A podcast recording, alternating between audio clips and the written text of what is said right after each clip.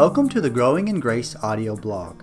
My name is James Williams, and I hope you enjoy today's episode entitled The Substitutionary Death of Christ. Today we'll continue our study of Great Doctrines of the Bible by Martyn Lloyd-Jones by examining chapter 29 entitled Substitution. In our last study, we looked at some of the false theories of the atonement.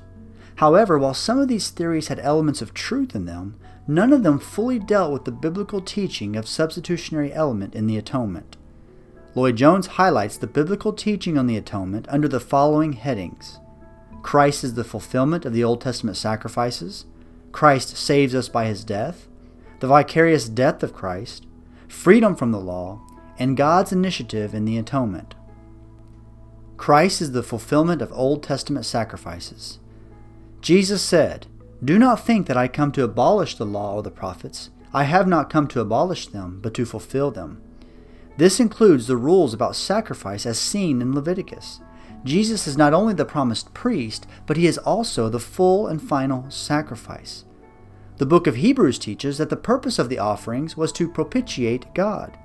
Many of the false theories on the atonement begin with man and what the death on the cross did to us. However, Lloyd-Jones points out that in Scripture we see the wrath of God being satisfied when the offering is made. God's justice is satisfied through a vicarious punishment of a victim. The animal sacrifices of the Old Testament were not sufficient enough to take away man's sin, but Christ comes and provides a perfect and final sacrifice. Salvation through the death of Christ.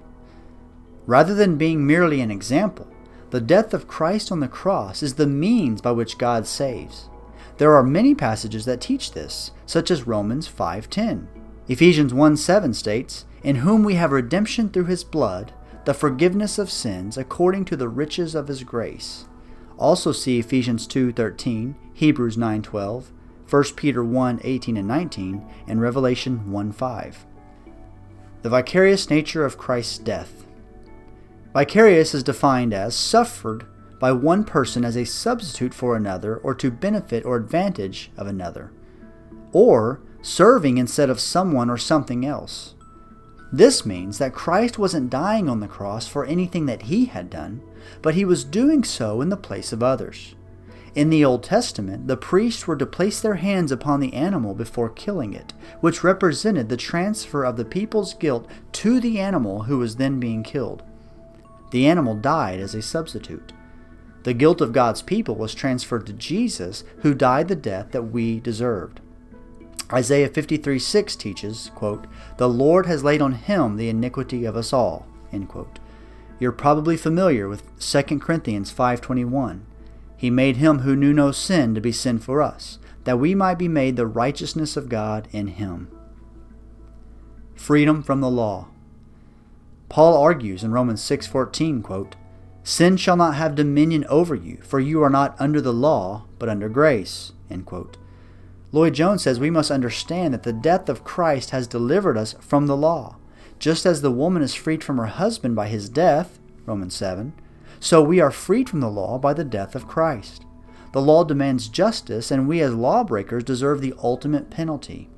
However, Christ redeemed us from the curse of the law by becoming a curse for us. Galatians 3:13.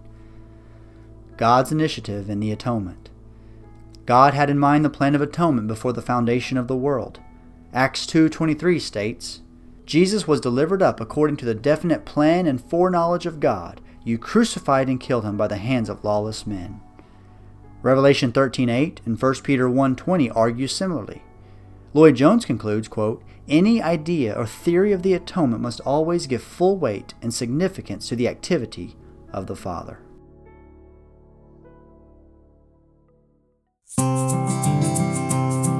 Thank you for listening to the Growing in Grace podcast.